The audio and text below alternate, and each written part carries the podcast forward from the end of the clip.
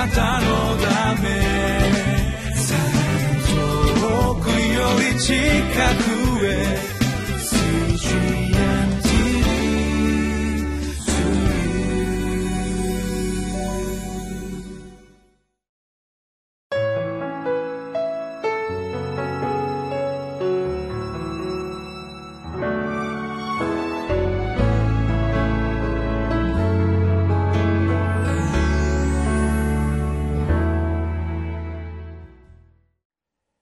皆さんこんにちは。ニューホープ千葉の住谷です、えー、今日もご一緒に、えー、リビングライフの、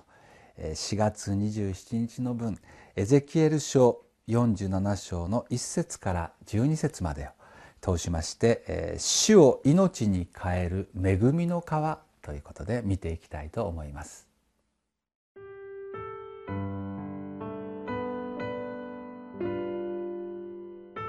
エゼキエル書47章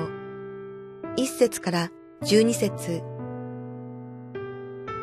彼は私を神殿の入り口に連れ戻した。見ると水が神殿の敷居の下から東の方へと流れ出ていた。神殿が東に向いていたからである。その水は祭壇の南、宮の右側の下から流れていた。ついで、彼は私を北の門から連れ出し、外を回らせ、東向きの外の門に行かせた。見ると、水は右側から流れ出ていた。その人は手に測り縄を持って東へ出て行き、一千キュビトを測り、私にその水を渡らせると、それは足首まであった。彼がさらに一千キュビトを測り、私にその水を渡らせると、水は膝に達した。彼がさらに一千キュビトを測り、私を渡らせると、水は腰に達した。彼がさらに一千キュビトを測ると、渡ることのできない川となった。水かさは増し、泳げるほどの水となり、渡ることのできない川となった。彼は私に、人の子よ、あなたはこれを見たかと言って、私を川の岸に沿って連れ帰った。私が帰ってきてみると、川の両岸に非常に多くの木があった。彼は私に言った。この水は東の地域に流れ、あらばに下り、海に入る。海に注ぎ込むと、そこの水は良くなる。この川が流れていくところはどこででも、そこに群がるあらゆる生物は生き、非常に多くの魚がいるようになる。この水が入ると、そこの水が良くなるからである。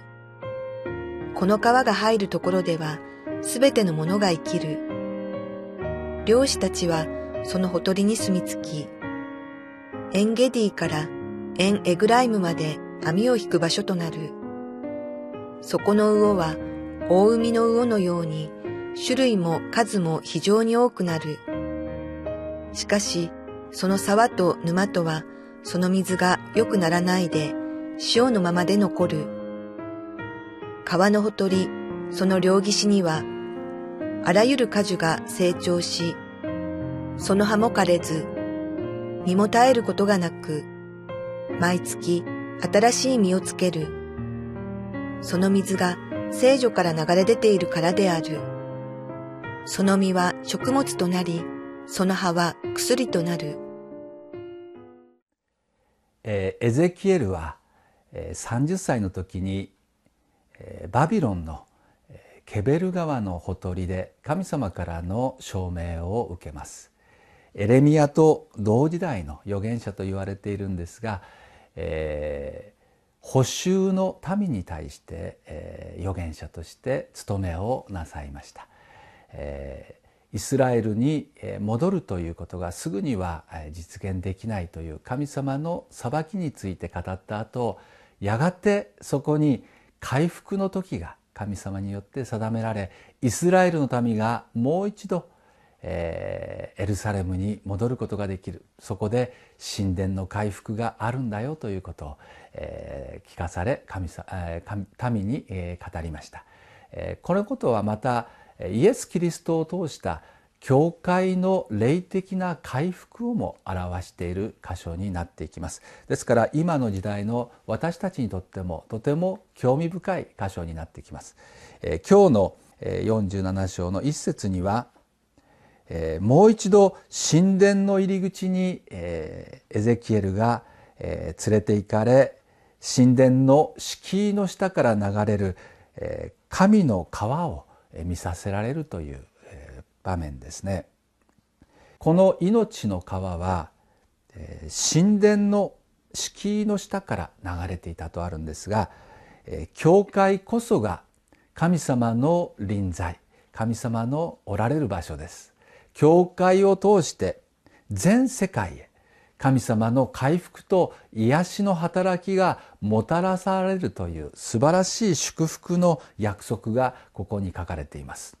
実はこのテーマは聖書の最初から最後まで創世記から黙示録まで貫かれている一貫した神の川の祝福のメッセージであります。創世記は2章の10節にえー、一つの川が、えー、園に流れていたという記述で、えー、始まります。そしてまた黙示録の22章1節2節にもあるんですけどもやがて来るべき天からのエルサレム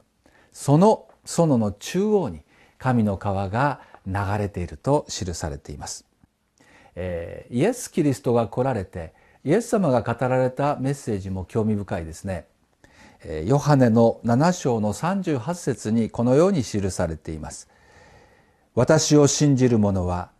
聖書が言っている通りその人の心の奥底から生ける水の川が流れ出るようになるここに神の川生ける水の川が流れ出すということが記されているんですがそれはイエス・キリストを信じる者の心から流れてくる。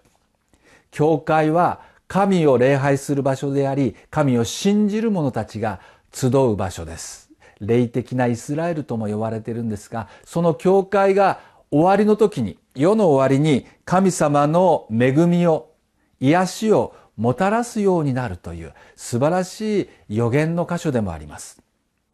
バビロンに連れて行かれ裁きを経験している民にとってそれは遠い遠い、えー、もう実現不可能のように感じる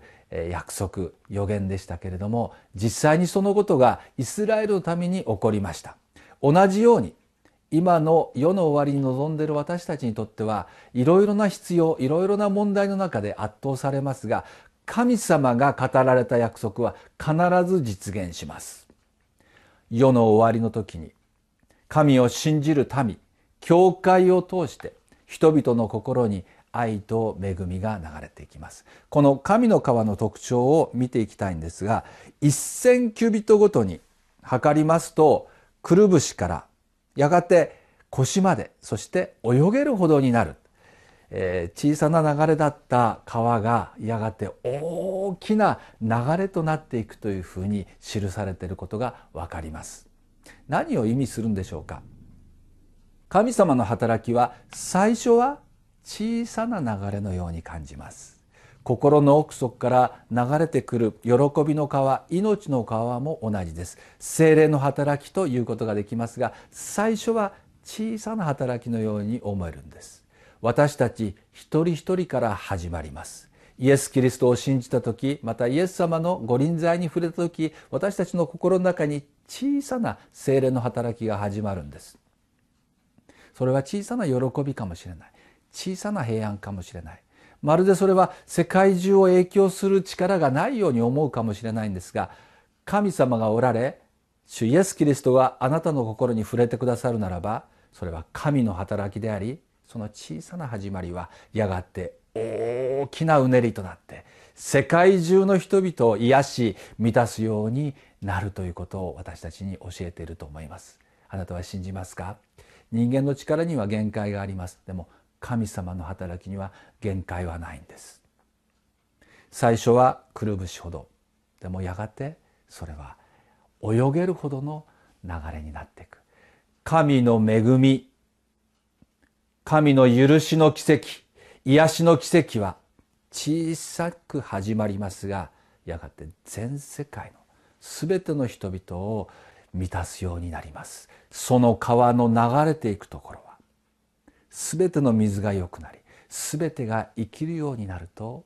エゼキエルは言っています。信じましょう。神様の働きはもうすでに始まっています。あなたは神の恵みをどれほど体験していますか？くるぶして止まらないでください。腰まででもういいと思わないでください。泳げるほどに。それは豊かな流れとなってきます。これはもう一つのことを私たちに教えますが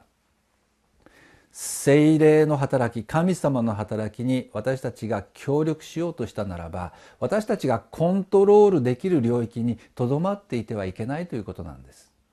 あなたのすべてをあなたの心の思い人生のすべてを全能の神様に捧げ委ねる必要があります。神様の働きに精霊様の流れに自分自身を委ねてください。コントロールしようとしてはいけません。神の御言葉を聞き神の御言葉が心の中に働き始めたならば私たちはより深みに進んでいく必要があるんです。あなたのすべてを神様に捧げてください。神様あなたを通して働かれます。はい。教会から全世界へ回復の恵みが神様の恵みが今こそ流れ出そうとしていることを感じます。あなたはいかがですか？神様の働きを一緒に進めてみませんか？あなたのうちに働かれる聖霊様の働きに自分自身の身を委ねてみませんか？自分だったらこうしよう。自分だったらこれができる。でもこれしかできないというところにとどまるんじゃなくて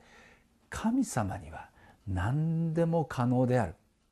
神は私を通して家族関係を回復することができる。傷ついた人を癒すことができる。泣いている者苦しんでいる者を慰め励まし助けることができると信じてみませんか？そして神様が働かれるその働きに私たちも飛び込んで進んでいきたいと思います。バビロン捕囚の最中でしたけれども神はエゼキエルを選び彼に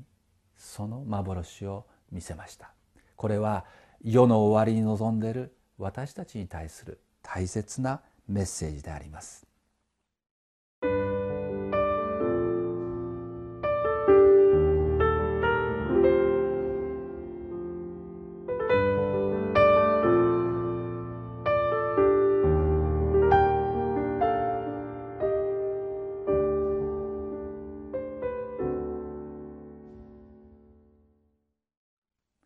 神様の働き精霊の働きは皆さんにとってどのくらいですか？くるぶしほどですか？膝までですか？腰までですか？それとも泳げるほどに豊かな流れでしょうか？まず教会がまず神を信じる私たちが神の恵みを受けなければ流し出すことができません。神様あなたを満たしたいんです。あなたはどれほど神様の恵みを体験されてますか？皆さんのためにお祈りをさせてください。神様エゼキエルを通して神殿の敷居から神の川が全世界に流れ込んでいくという幻を示してくださり語ってくださりありがとうございます。今イエス・キリストを信じる私たちの心の奥底から生ける水の川が豊かに流れ出しますように祈ります。くるぶしまでではない膝までではない腰までではない泳げるほどに豊かな流れとなって全ての地に全ての場所に命と回復と祝福をもたらす神の川命の川が今日豊かに注がれ流れ出していきますように主イエス・キリストのお名前を通してお祈りいたします。アーメン